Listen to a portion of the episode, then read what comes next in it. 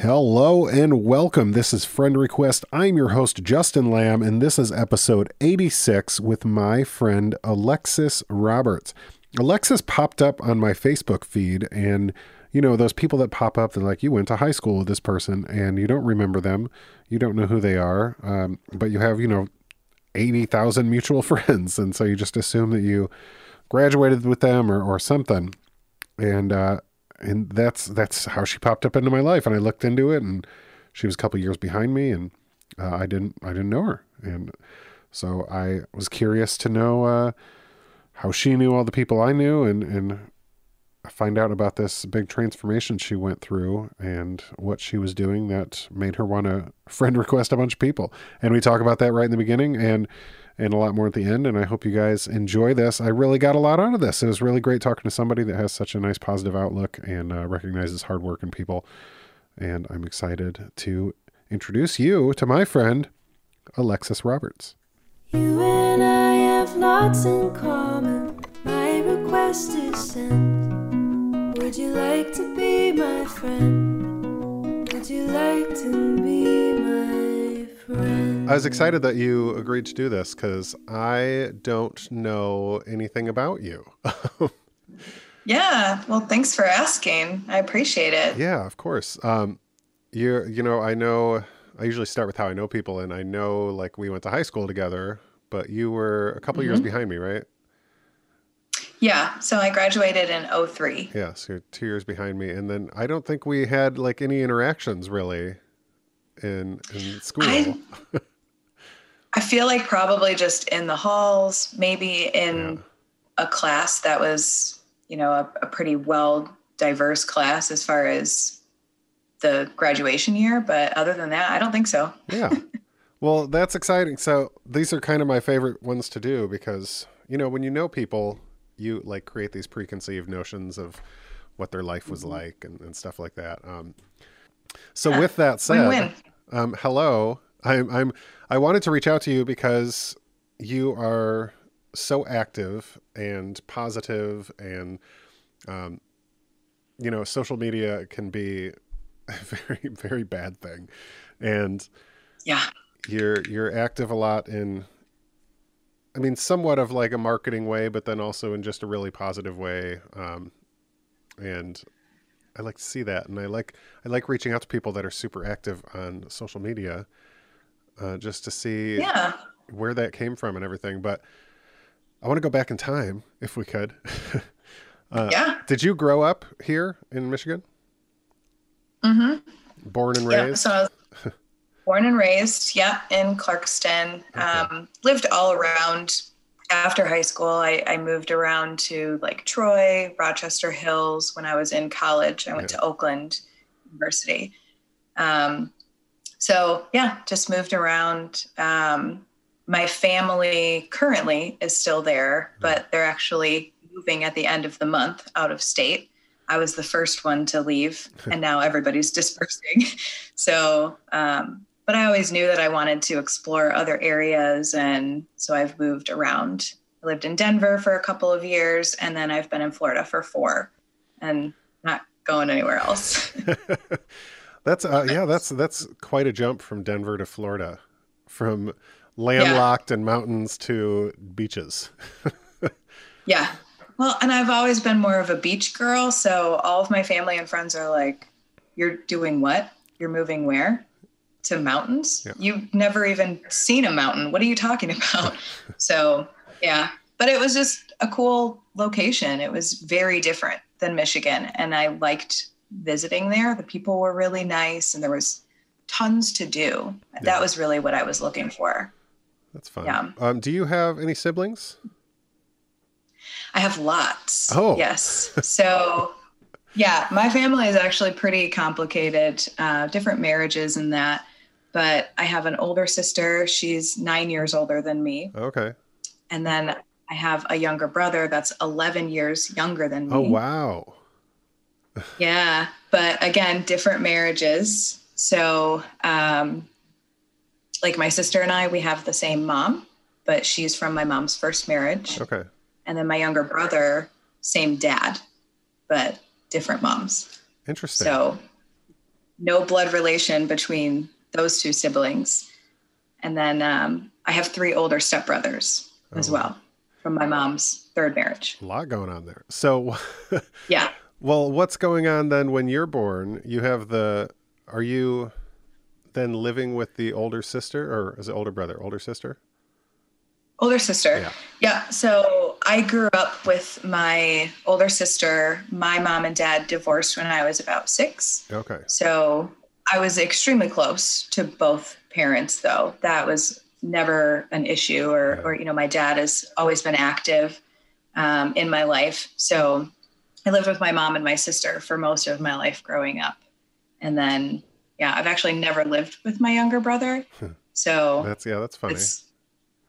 Yeah. But it, I mean, it's kind of nice because my older sister, she was so mean to me, like growing up, because, you know, she was 9 when I was born. Yeah. She had all the attention. That's a big age difference. Yeah. So she was not used to sharing the spotlight with anyone. And here comes this baby that everyone has to pay attention to. Yeah. So yeah, she hated me for a lot of years when we were young. But of course, I'm the little sister, like, oh, I want to play with you. She wanted no part of it. So there was never any like phase when you guys were, when you were super young and she was like a teenager, she's like, look at my cute baby sister who's like 3 or something. She would say it, but it was more for like to get attention on her. Oh, okay. It wasn't so much of bragging, you know, and we're very close now, you know, we're as close as can be. She's in Ohio and I'm in Florida, but you know, we've gotten past all of that. Basically, once I was able to start standing up for myself, that was when she started to have a little more respect for me. So, but then also once my mom passed, we got really close. So when did that happen? Right after high school. Oh my God. Right after I graduated. Yeah. So I was 19, graduated in June, and she passed in September. Oh my God. Was that a sudden thing or? It was, and it wasn't. So she had triple bypass surgery. Oh, okay. And it went super well. Like she was only in the hospital for 5 days afterwards. And they were thinking, oh my gosh, this is a miraculous recovery. She's doing amazing. So she had gone home and been home for about 2 weeks, and she was going in for her checkup with her cardiologist, and she had a stroke in their office. Oh my God. So right down the road from St. Joe's too. And she didn't make it to the hospital. Wow. I'm so sorry. That's crazy. Thank you. Yeah. It's amazing to think she's been gone almost as long as I knew her now. Yeah. Time's a weird thing. Mind blowing. Yeah. I'm curious going back and this is, I always try to stay on some sort of timeline. It never works. Yeah. I'm curious going back, because you said your dad was always in the picture, but then you lived with your mom the whole time. Did you guys have some sort of like arrangement where you were there every weekend or something? Yeah. When I was younger, I spent every weekend with my dad. Okay. And then we would also go, usually we would go camping for 2 weeks in the summer. Gotcha. So like we would go camp out at Cedar Point, for example, for 2 weeks. That was super common for us. And yeah, I don't think you grow up in Michigan without Cedar Point stories. I don't know if that's possible. You can't. That's and so it baffles me that other people haven't been. You know what's funny? Like I've been there. My boyfriend, never been. Yeah. I've been there so many times and I hate roller coasters. Really? Yeah. My gosh. Like, go to the arcade. I remember one year I went and I actually like went on roller coasters. I was like, that was fun, but I don't think I need to do that again. I did it once. I'm good. Yeah. Yeah. Yeah. There's something about, I mean, it's just like being afraid to fly, right? Like you're not in control and like, there's this like death. And then you hear about underreported like accidents at theme parks and you're like, no. Right. Yeah. Oh yeah. I was always afraid of the hair because I have long hair. God, yeah. And you'd always hear those stories of people like being decapitated by their hair and stuff. And I'm like, oh great, that's going to be me. I just know it. That's the way I go. It's funny. It's going to be like Final Destination. Yes. I just talked to my mom about this because we went to Disney down where you're at a couple times when I was a kid. And one of the times we were on some like, I don't know, Magic Kingdom ride. and there was like a knight, what is it called? Like a suit of armor. And the axe comes down. It's supposed to be like a haunted ride sort of deal. And it's being like, oh, it's going to get you. And I remember being on that ride and the axe came down and I was like, bro, if I was a little taller, that would have killed me. Oh my gosh. And I don't know how accurate that is because I was like probably 7 or something. But in my mind, I was like, that came real close to my head. And if I was not who I am, I think I would have been hit by the axe. And I think little moments that was almost the end. Yeah, they just like embed in your brain. And then like, I don't like rides because they will murder me. Like those are the ties you make. But at the same time, if I think about having kids, I'm like, I don't want them to be afraid of roller coasters. So I don't know how to deal with that. I actually read something the other day that said we only have 2 fears that we're actually born with. Everything else is all about your upbringing, you know, whether it's a good or bad fear, because there are certain good fears. You want them to be cautious of their surroundings, for example. But I mean, that's like an ancestral fear. And I think it's like, you know, fear of starvation and, gosh, I can't remember the other one now, of course. I had to bring it up and I can't remember it. Big but anyways, they're like, it's like creatures or something. Yeah. So it's amazing to see the amount of, and I have a lot of just random fears or anxieties and things. So it's amazing to see and wonder where that came from. You know, did that come from something my parents said or an article we read and it's just stuck? Speaking my language, Alexis, that's what I love diving into. Like why do I feel the way that I feel about this thing? I love that. I could go down that road. I'm a great... You can talk to my boyfriend, myself. That's something we talk about all the time. And it's huge in our health program is kind of that why our bodies react that way, why our minds react that way. It's part of why I love it so much. Yeah. I'm excited to get into that because I have so many questions. But before we get there, just kind of summarizing through childhood, what was school like for you? I mean, I know the area you grew up in, so I'm wondering what your experience was growing up. School was fine. It was one of those where I say I had a lot of friends, but kind of from all different groups. Yeah. You know, I had a core group of friends, but I never felt like I couldn't talk to someone. And I mean, I was actually super shy. When I was little, I would hardly talk to anybody. You know, someone that I just met, a family friend or a new friend at school. I was just very shy. But once you got to know me and I felt a little comfortable, then I was super loud and goofy and whatever. So that started to change probably around middle school. So I felt like it was a good experience for the most part. Yeah. I did have some situations in high school where I had some friends start to kind of talk behind my back and, you know, make up a nickname so they could gossip because I liked this boy and they wanted to talk about it right in front of me, but me not know it was about me, things like that. So this is the second time I've heard this and it blows my mind. Really? Because I interviewed a friend of mine, Mackenzie, and she told me that her friends would...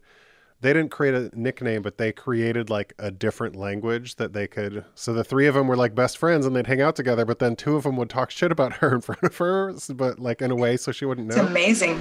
Girls are mean. They are. That's crazy.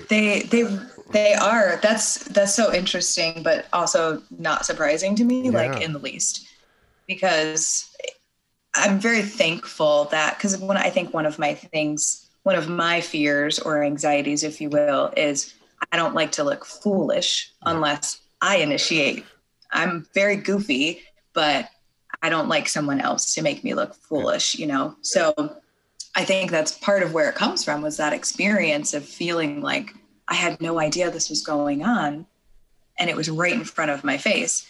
But I'm very thankful that a friend told me this was going on. But it was the same situation. It was 2 of my best friends. and the three of us had been best friends. And so, yeah, things like that. I did have a few situations like that, but overall it was a really good experience. Looking back now, and I can even touch base more on this when we talk about health program and journey and things, but I've realized how much I limited my life, especially throughout high school, because of being self-conscious, whether it be my weight or just teenage angst, you know, where you're just not comfortable, you're still growing and trying to figure out who you are, what you want. So I think that looking back on it now, it wasn't as great of an experience as it really should have been. I was always jealous of those people that just really took advantage or weren't afraid to put themselves out there, things like that, but still a good experience. I wonder if I can project my own shit on you. Absolutely. You mentioned being goofy, and you like to be goofy, but you don't like to be, you like to be ahead of it. You don't like to be made the fool without you being in charge of that. Right. I'm wondering, because I relate to that on a very large level. I don't know if you remember anything about me from high school as far as like being on the announcements and stuff, because that was a little, anytime I can make an ass out of myself instead of someone else doing it. Exactly. Yeah. I wonder. Yeah, but I wonder if like a chicken or the egg situation, if you felt that way because, you know, it was happening and you wanted to get in front of it instead as like a defense mechanism, or if you were always like goofy, but occasionally, you know, something would happen. Cause I asked that cause I know mine came from like my brother. I had an older brother and he was an asshole.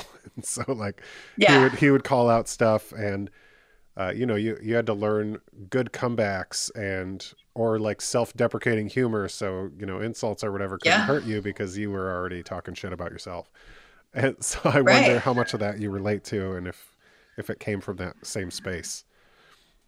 You know, now that you say it, I would probably say, I definitely relate to that. And it's funny because some of that has come full circle to where I actually see the benefit.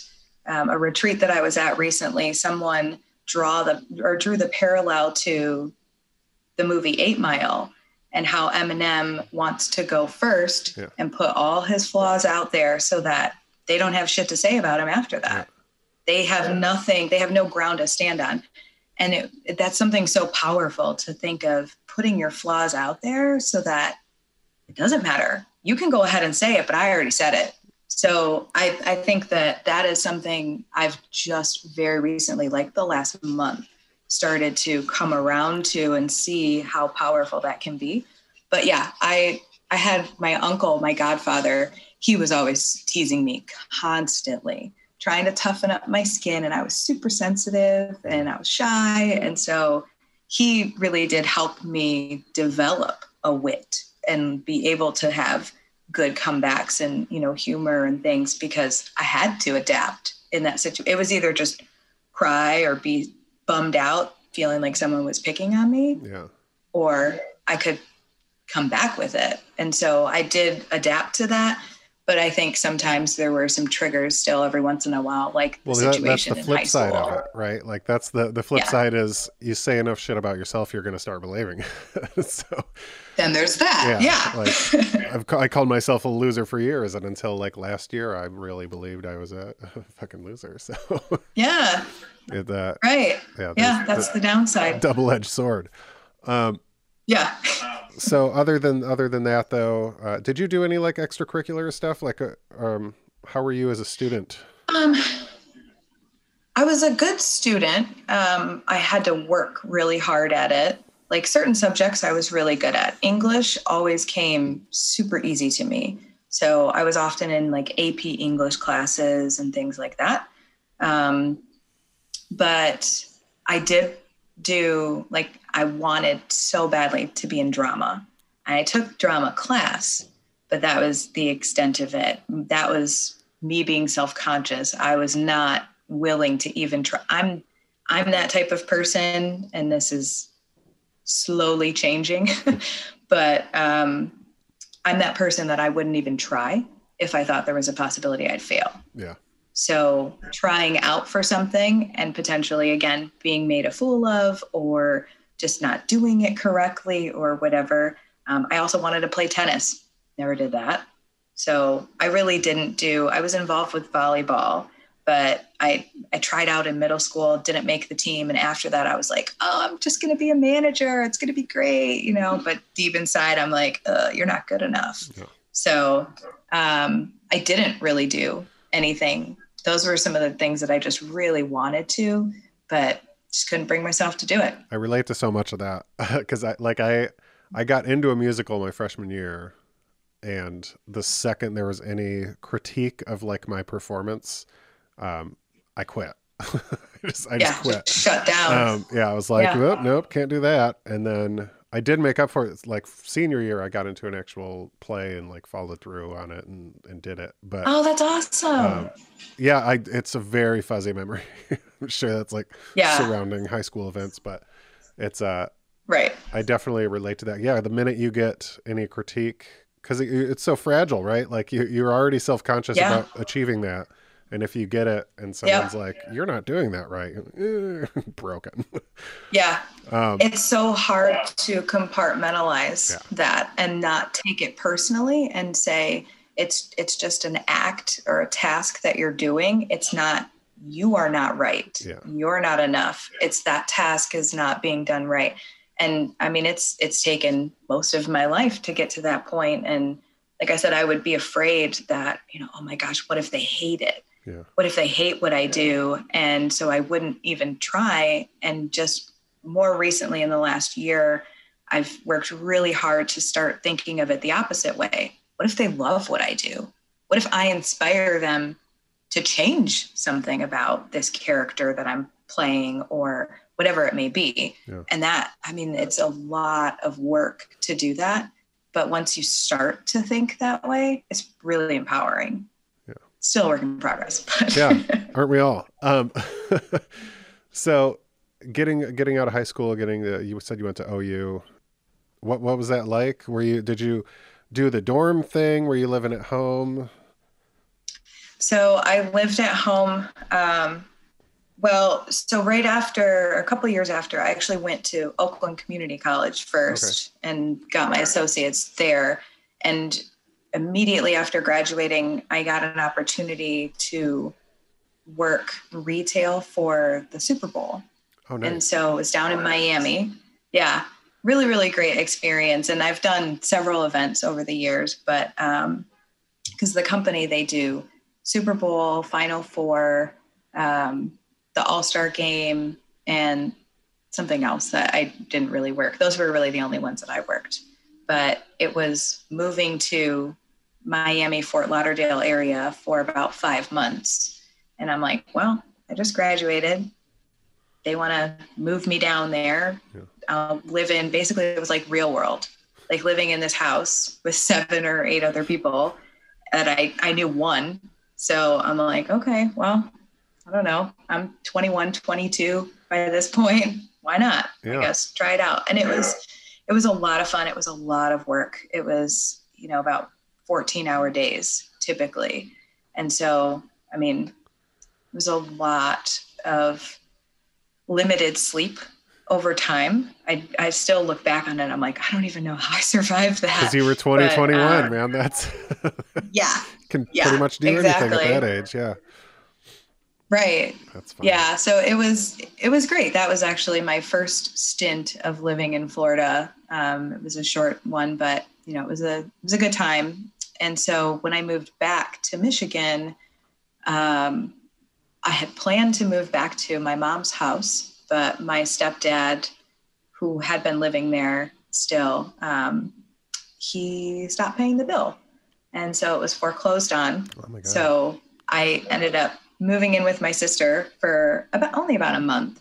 And then I got an apartment with my cousin.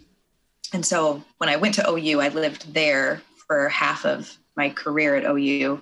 And then I moved into my uncle's, the one that teased me all the time. I moved into his house with my other cousin because they had a bunch of room and I could live there for free. And it was 10 or 12 minutes from OU. Yeah. So it was perfect as far as that goes. So I lived there for the majority of the time. That is a lot of different family situations and dynamics.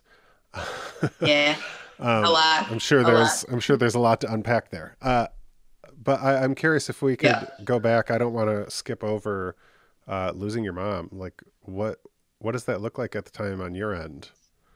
Oh, yeah. So I was 19, and that's really like such a developmental stage of a person. So I felt even a little bit more lost, maybe, because you're already trying to figure out who you are, where your life is headed. And like you, excuse me, I didn't know what exactly I wanted to do. I had all these interests, but I'd be interested for a couple of months. And then I'm like, maybe not. I'll try this. So, when I was in high school, I did a co-op for cosmetology. So I would actually leave school for a couple of hours and, you know, do that. But it was always just, this is something on the side I could do while I'm going to college. It wasn't my end all be all dream. So I stayed at my mom's house with my stepdad and one of my stepbrothers and just lived there for a while I started college. I did not do well my first few semesters in college. I dropped a lot of classes. I failed one or two. I don't even remember. Honestly, the 2 years after my mom passed are a complete fog to me. I really don't. Well, that's what I remember about, bits. Like how you process that and what that looked like. Because that's rough. I mean, what kind of relationship did you have with your mom growing up?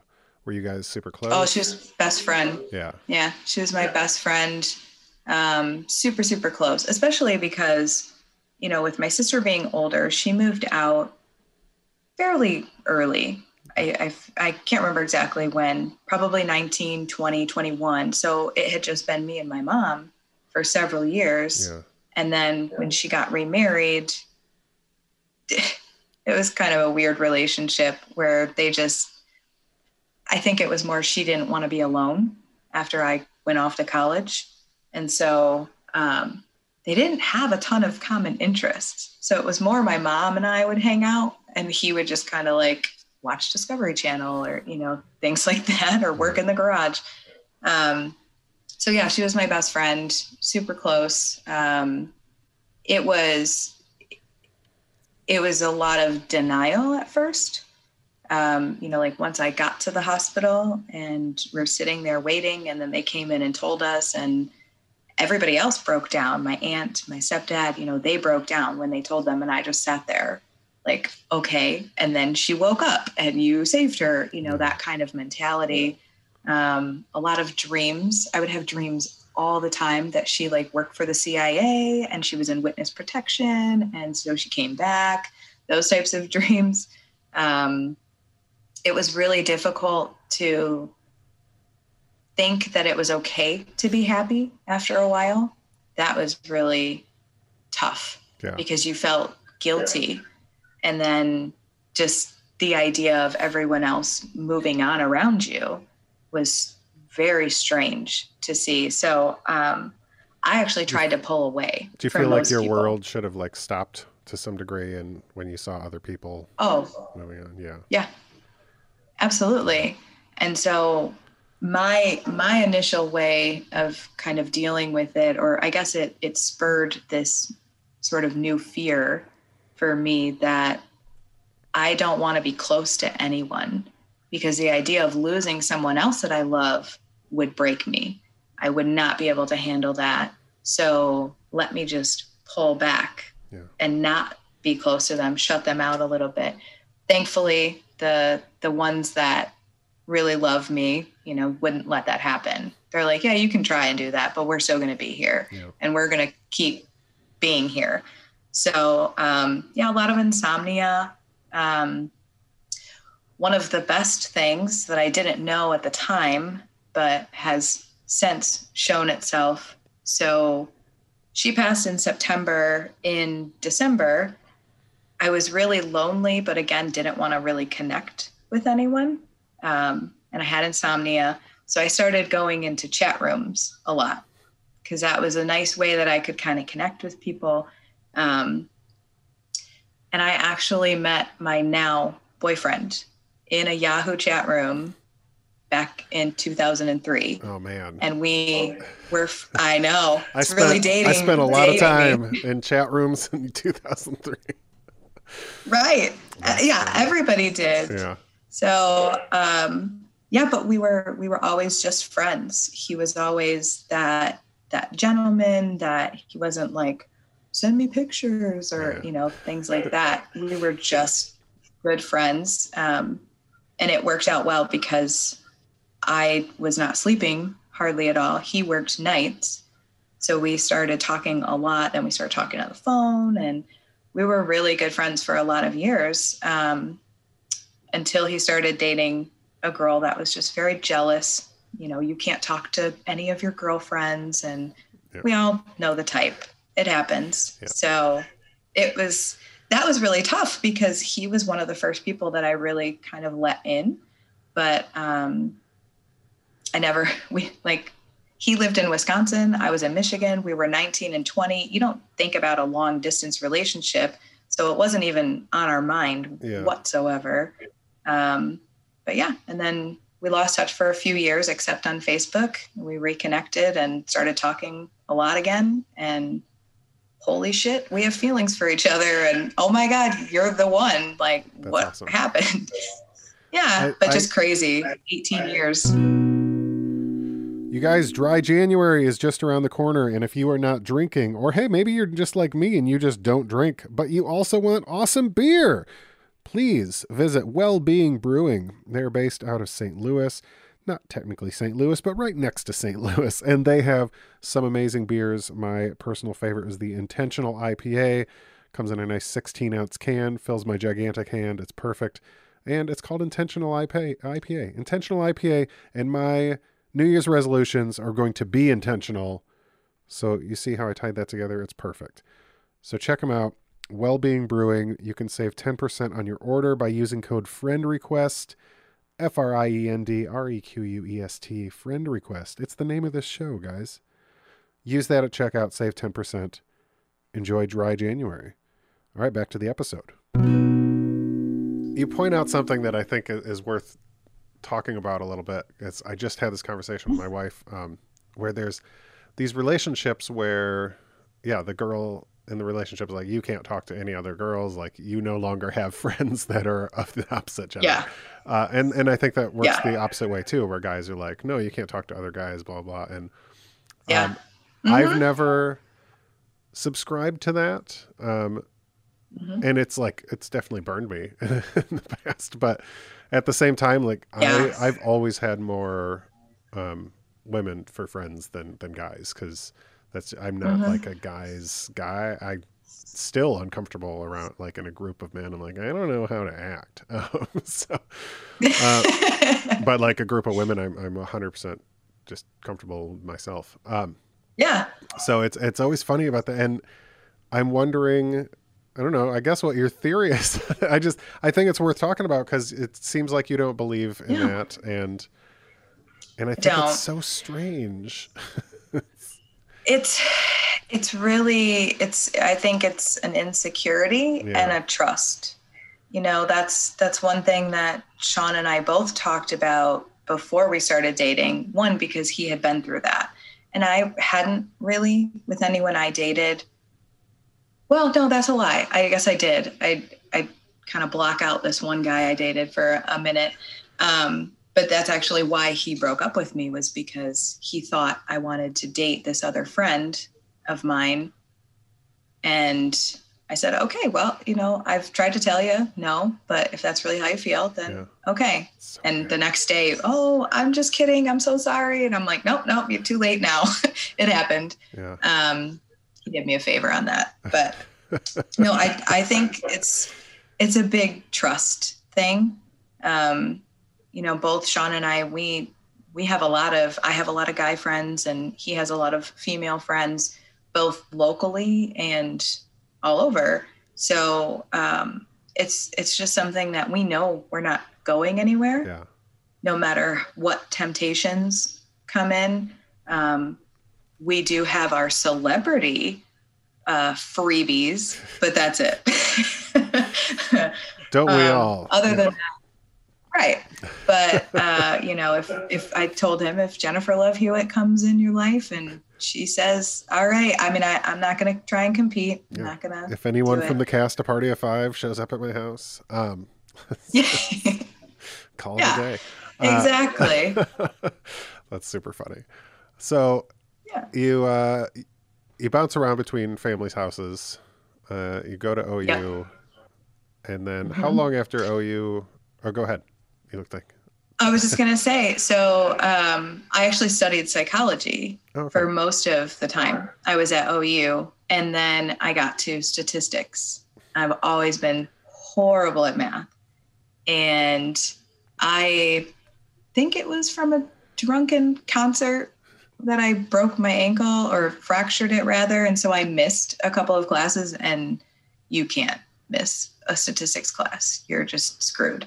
So I was like failing basically for the second time, and I'm like, well, this is not going to happen. So I might as well move on, and went for English, because that's like the easiest degree that I could get. So I'm like, well, basically starting over credit wise in a lot of ways, but I loved all of my psychology courses. I still think about a lot of things just when it pops up in my mind, but I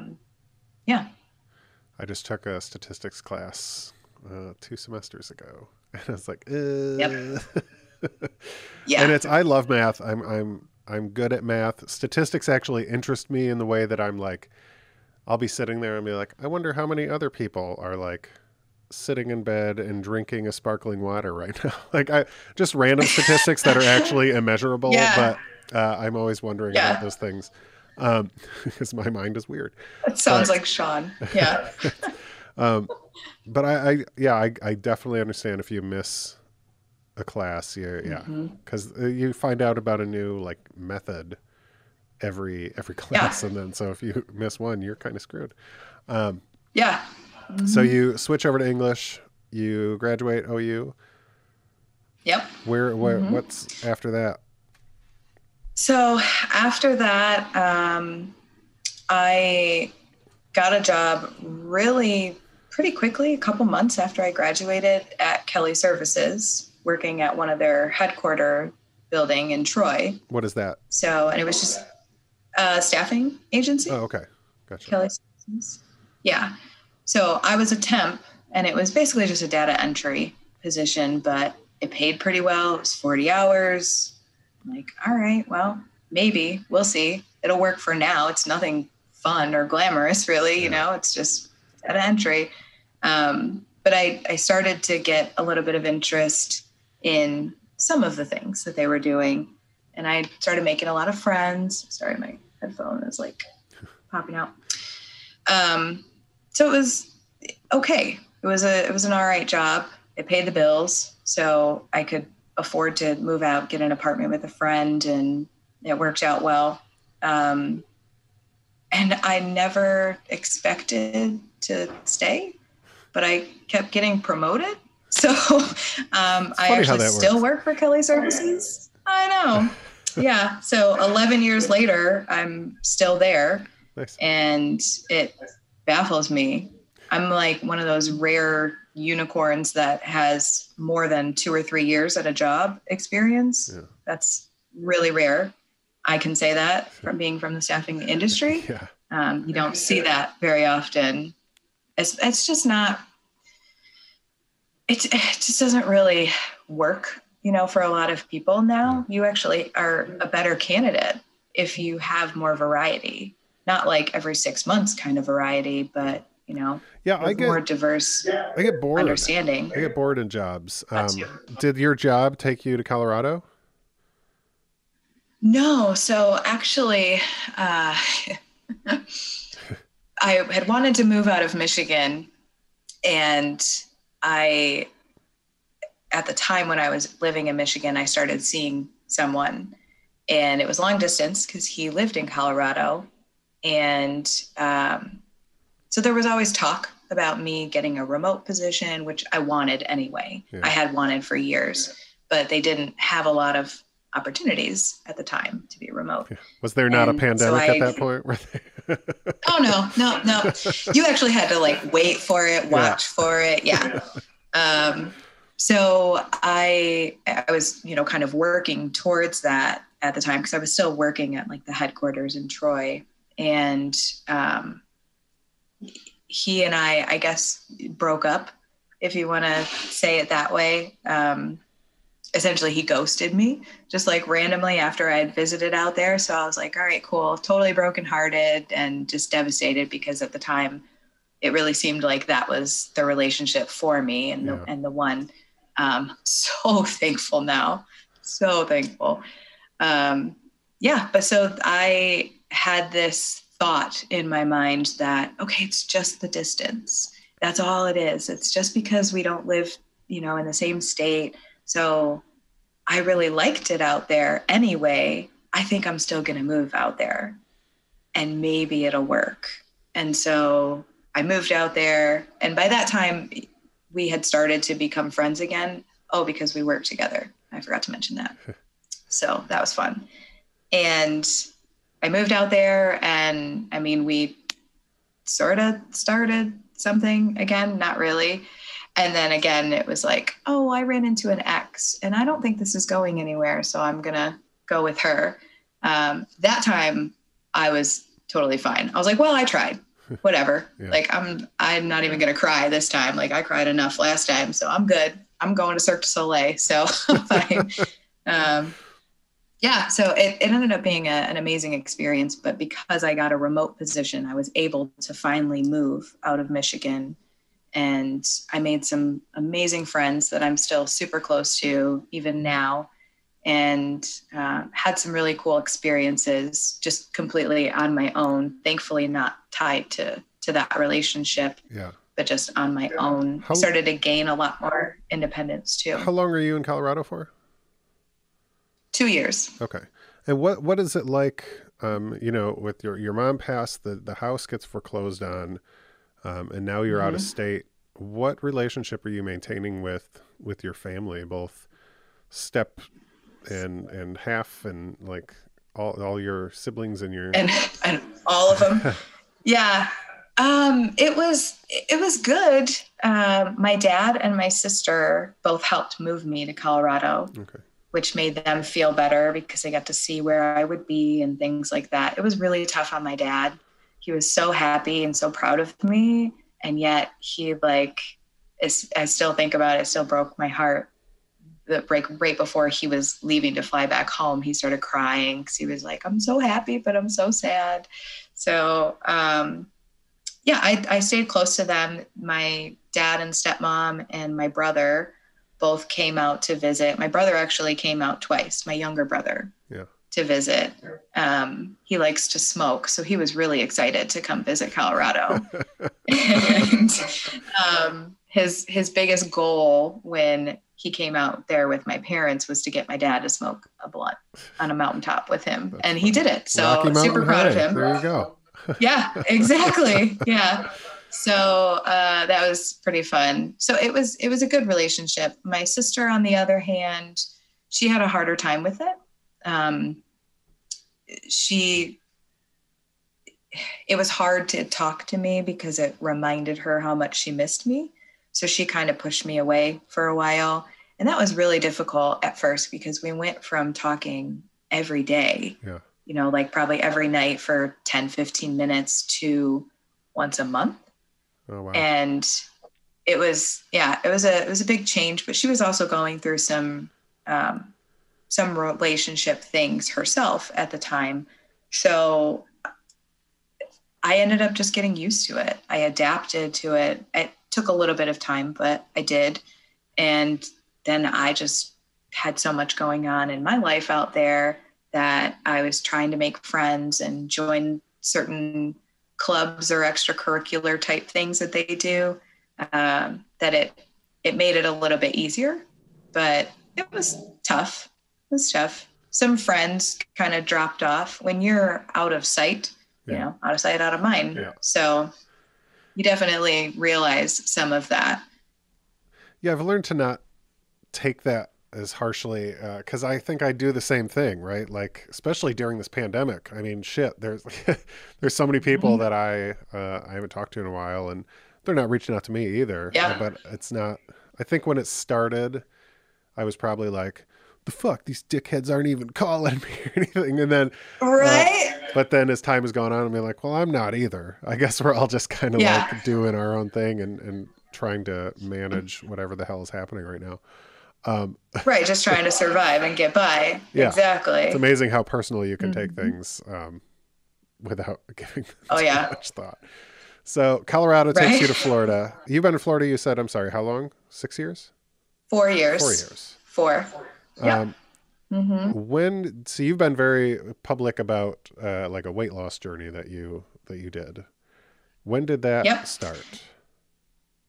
So that was April 30th, May 1st of 2020. April 30th is my birthday.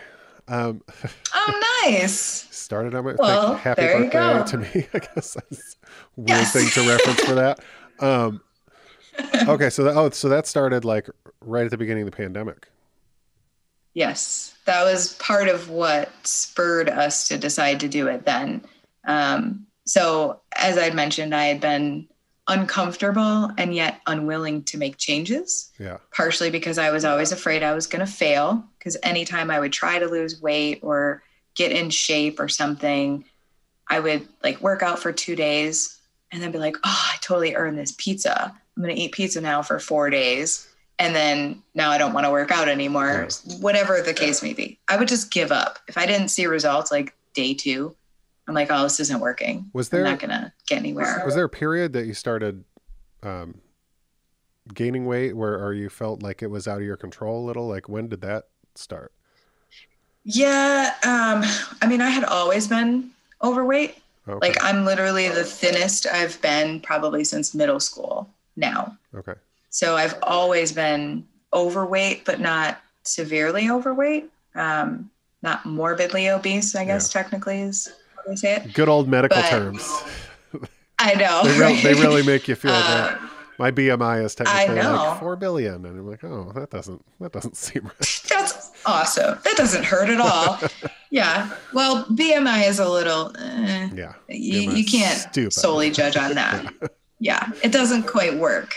But I did start to feel like end of 2019 and into 2020, I was gaining weight a little faster. Yeah.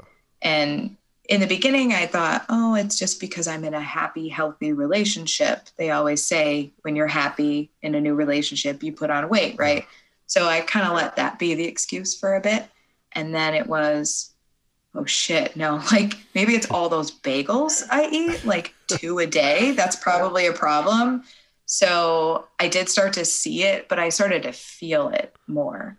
I started to feel like, oh my gosh, I shouldn't feel like this at 35, 36, you know, I shouldn't have knee trouble or back pain or, you know, just these types of things where I'm just always so exhausted and it's not okay. So I was actually starting to think that something medically was going on, like thyroid. And so I started getting tests done, just, you know, normal blood tests and things with my doctor in like 2018, 2019.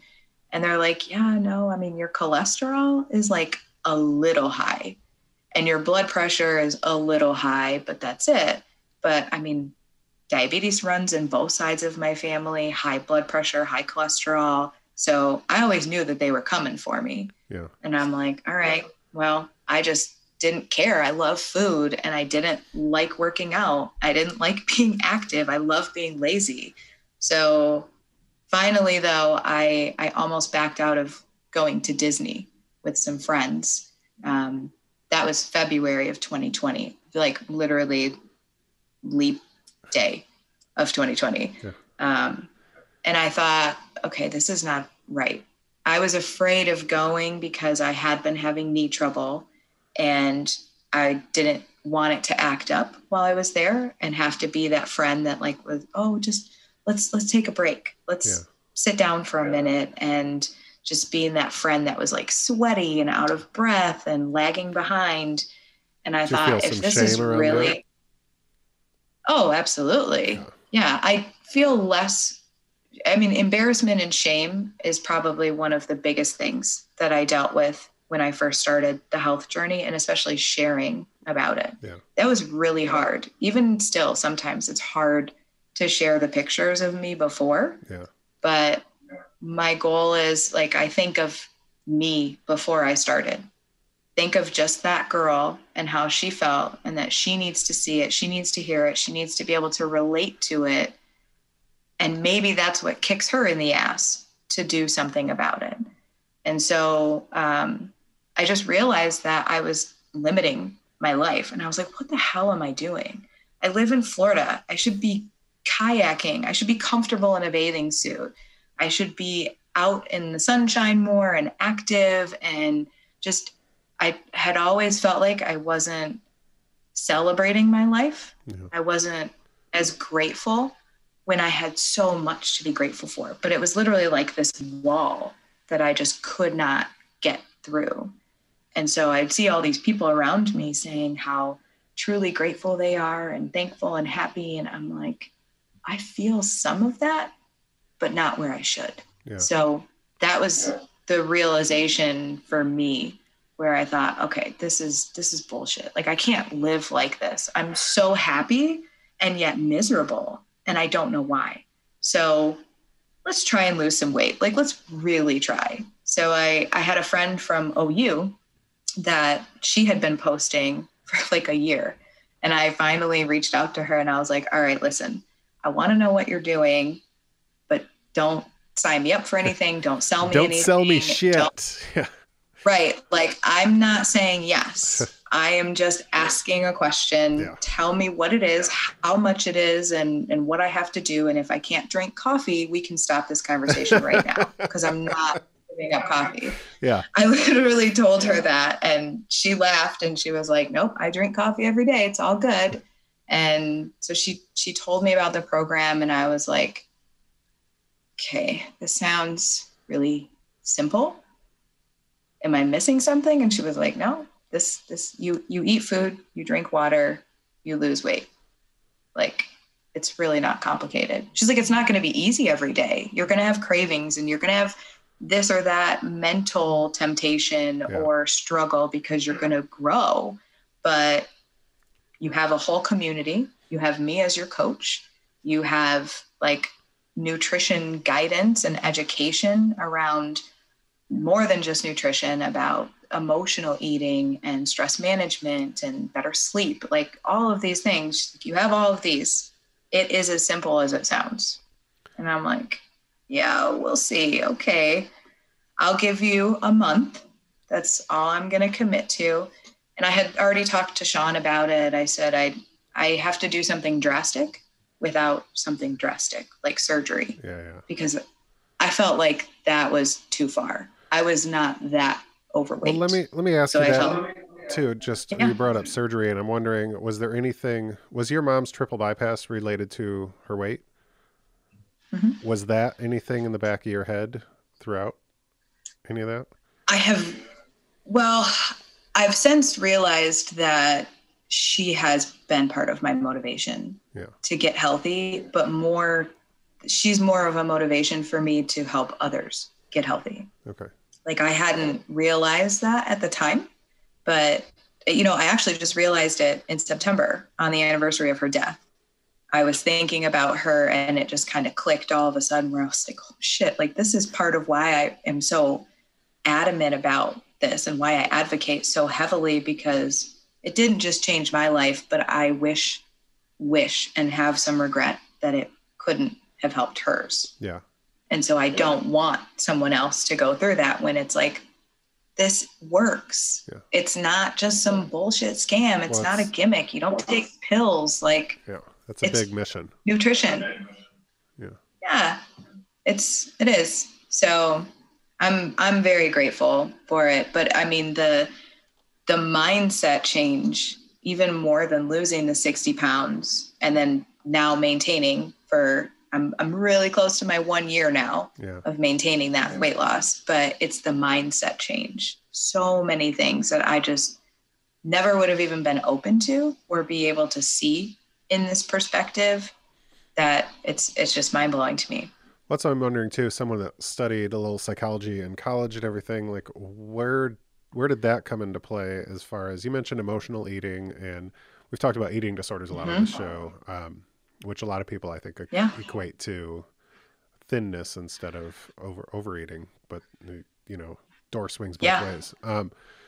And I wonder how much of the psychology of it plays a role in the process and your coaching and all that. A lot. I think the mental side of health and nutrition is probably a lot bigger impact than most people ever realize. For example, stress management.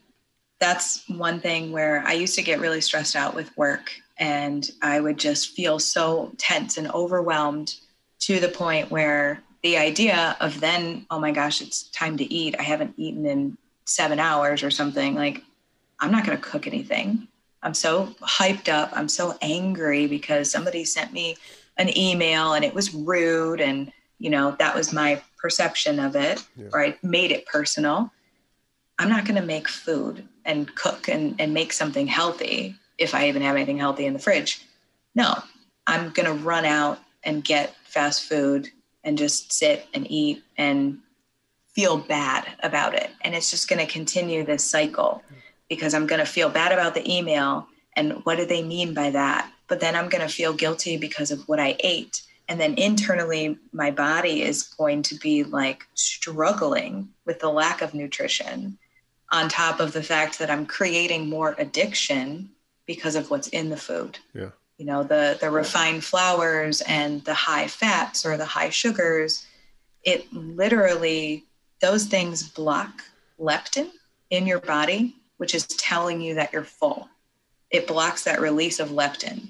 And so you have to keep eating. Like, it's not your fault. It's a chemical thing where it's like, you have to just keep eating because you don't think you're full. Yeah. Even though you were full like 3 cheeseburgers ago, you just didn't think that you were. So the vicious cycle of that all stems from how you reacted to an email, just your stress level. Like, it's a huge, huge difference when you start to implement something like one of the tools that we use is called Stop, Challenge, Choose.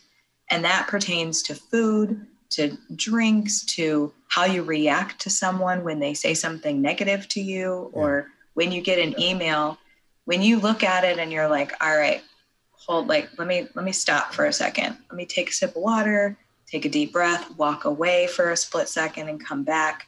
It's just allowing your brain that extra second to think about it. And then you kind of challenge yourself, like, do I really need to get that hyped up that Karen sent me this rude comment? Is this a saber-toothed tiger in front of me, like, threatening my life? Damn it, Karen. No. Yeah. I know. It's always a Karen.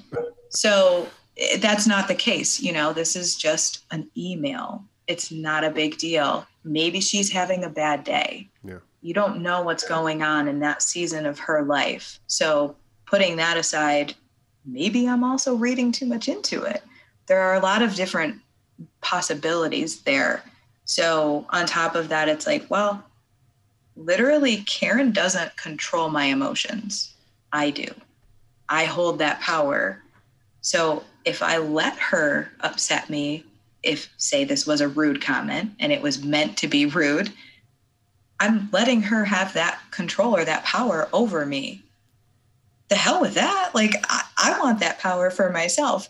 So then you're kind of challenging yourself, and then you're choosing. Am I going to snap back at her, or am I going to move forward and just try and let it go and just address the issue at hand, you know, not the comment on the side or whatever. But it works the same way with food. Yeah. You know, if you're out and about and you're trying to be on a health journey, or you're trying not to drink or something like that, where you're just like, okay, let me just stop, challenge, choose real quick. and it really does help. So yeah, things like that. There's a lot to be said about the stopping, the taking a pause before you react. Like that's one of my favorite things in sobriety that we talk about is, and in therapy, Lord help me, my relationship with my family, but reacting instead of responding. Well, you should be responding, right? But a lot of times you just react because it's emotional and it's quick and it's, that nerve gets hit. And there's so much to be said about that stopping, because then you get to take a pause and then you actually get to respond instead of react. And then it's more thought out. And then it's, and there's a lot. Exactly. Yeah. That's very powerful. I can understand why that would work.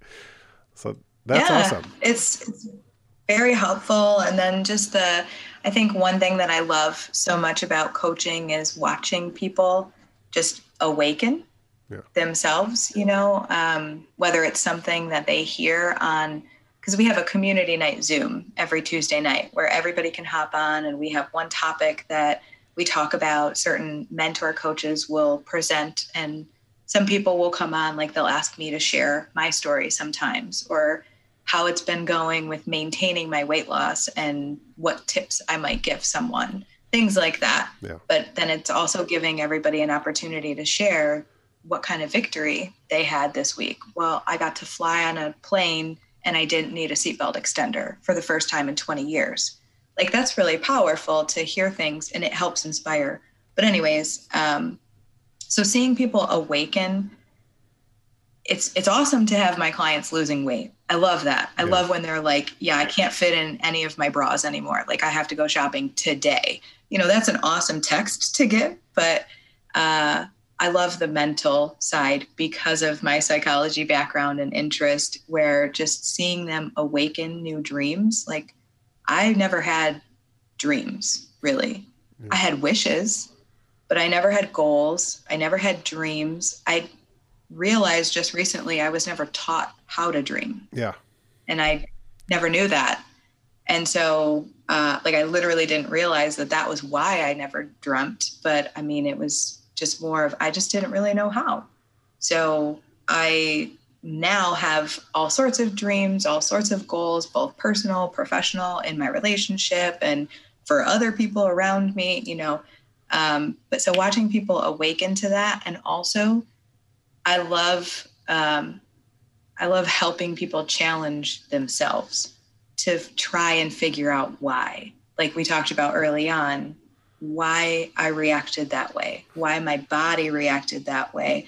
That's one of my favorite parts. Like, I love listening to my clients talk and tell me, well, I had this situation at work, and then, Cecilia brought in muffins and I really wanted to say no. And I tried, but I didn't. And just kind of like talking through that and breaking it down piece by piece and seeing why it was so easy for them to eat the muffin this time versus the 3 times before that they said no. Yeah. And it's fascinating to me, but it's amazing to be able to help people figure some of those things out and empower them to then move on from there. That's one of my favorite moments about just doing this show is the little light bulb moments you see people get when you bring something up. Or make a connection that they haven't made before, which is literally the inspiration for me to become a therapist. Because while that's not going to happen every day, when it does happen, it's such a great feeling to know that you were like at least a catalyst in that, in helping make that happen. So I relate to that, and I relate a lot to not having goals, right? Like I never felt like I was worth anything. I pretty much hated myself for most of my life. And so now I have like a career goal. I have a educational goal. I have like goals that I've set for this and a bunch of other things that I'm doing right now. 'Cause my hands are always in 9,000 things at once. But it's nice to have that. And it's literally, the first time in my life that I've had that. So I definitely relate to that. And it's super powerful. It's an amazing Yeah, it's an amazing feeling, isn't it? Yeah, when you start, it's funny to think about all the people that are like, yeah, I've had that my whole life. Like, once in a great while, I'll talk to someone that's like, yeah, I went to high school, you know, everything worked out there, family, no one ever divorced, brother, sister, great relationship, went to college, got a degree in the thing that I wanted to work in. I've been in that field ever since. Everything's great. And I'm like, wait. Like, hold on. What? I don't understand that. That does not compute. But it's always, so it's always interesting to hear people kind of with the same thought process as you. So, yeah, I think that brings us current. Is there anything you wanted to discuss I didn't talk about or promote or anything like that? I mean, not really. Anything else that we talked about, pretty much it. I mean, I don't really feel, I think the only thing that I would maybe bring up is that anxiety, I know, plays a big part in that, of like having your hand in so many things. And when you do start to have so many goals, that's something that I've dealt with recently, was I kind of got blinded by like, this is my life that I want, and I know what I have to do, and I'm so gonna get there. And that positivity, it can be really amazing and it can change your life, but at the same time you have to remember boundaries. And so I think that that's one big lesson that I have learned lately. I mean, I've struggled with boundaries with other things, you know, certain friendships or relationships, but not necessarily when it came to myself. And so I think that that would be one thing that I would say, it's something to be aware of, something to be mindful of, and just not shying away from it, not like putting it in a box and thinking it's going to go away. Like, you have to grow through it. But yet my biggest lesson, or my biggest, most recent lesson and goal, like the last week, has been, I'm choosing not to let fear dictate my life anymore. And so that's a great notion. It's a lot of work. Yeah. So it's all stemming back to everything about my life. I let my health and fear, because of my health and being uncomfortable in my skin, I let that dictate my life for most of my life. And I just broke that barrier, and it feels incredible. I'm so empowered and so proud of myself. But to be honest, all the times that I've shared, I've really more just recently actually been celebrating myself, because I was so focused on, I just have to help people. I have to help people know this is there. And like, I'm here to help you. I want to help you. This isn't, I don't have a quota. Like, we don't have quotas as coaches. It's not about that. We don't have inventory. We don't, like, it's nothing about that. We literally just care about people. But you were still putting yourself second. That can have some backlash. And so I started to experience that over the last month, where, like I said, the kind of blinders, and I'm like, oh, okay, I can't do that. I actually need to do some self-care things, or I need to keep some boundaries of like, this is me, I'm doing this for me and my life, versus this is for my business and for helping others, or, you know, things like that. It can be meshed very well together, but there still has to be some separation. But just not letting fear, even fear of anxiety, fear of like going back to an anxiety episode, if you will, not letting those things stop you and really hold you up, because it's just not worth it. Yeah. There are options out there. There are opportunities for growth. And so many people, I think, and I'm sure you've encountered this a lot, as soon as they hit any resistance, that one wall where it's like, whoa, emotions, or, oh, I don't, this seems like it's going to be uncomfortable, I'm just going to go back. Yeah. I'm not going to do it. That is, I think, probably something that, it blows my mind how much that has changed about me. So putting all the weight aside, it's like that little notion of get comfortable with being uncomfortable, because that's where your actual growth is going to happen. Yeah. That is something that I would shout from mountaintops to people. And like, I hope that you get it. I wish that I got it 20 years ago, but I just hope that maybe that might help you in some aspect or another, because that's what's needed. It's what life is about. So I think, but no, I so appreciate this. Yeah. Amazing. I appreciate you doing this. I think that's perfectly said and a perfect way to wrap it up. And I'm glad that we could sit down and take some time and get to know someone that I didn't know, 20 years ago. Right.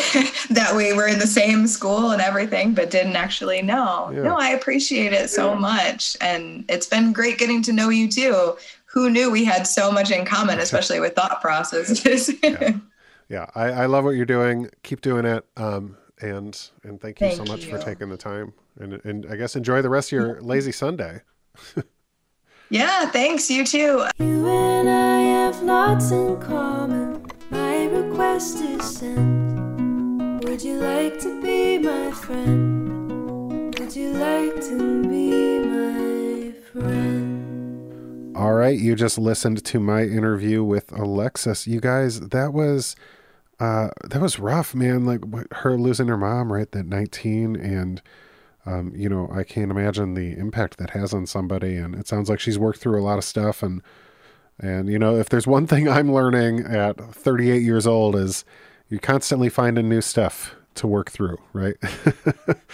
You think you solved it, but I love it. I was really glad that I got to sit down with her. And I really wanted to take some extra time in this little outro to say Merry Christmas. That's this week. If you're celebrating Christmas, thank you for listening, and I hope you have a Merry Christmas. My present to you is a high five. Next time you see me, say, "Where's my present?" and I'll give you a high five. And if you say, "Where's my present?" and I'm like, "What are you talking about?" Oh, that means you're getting 2 high fives, bro. I love you guys. Thank you so much for listening. I will talk to you next week. Okay, bye-bye.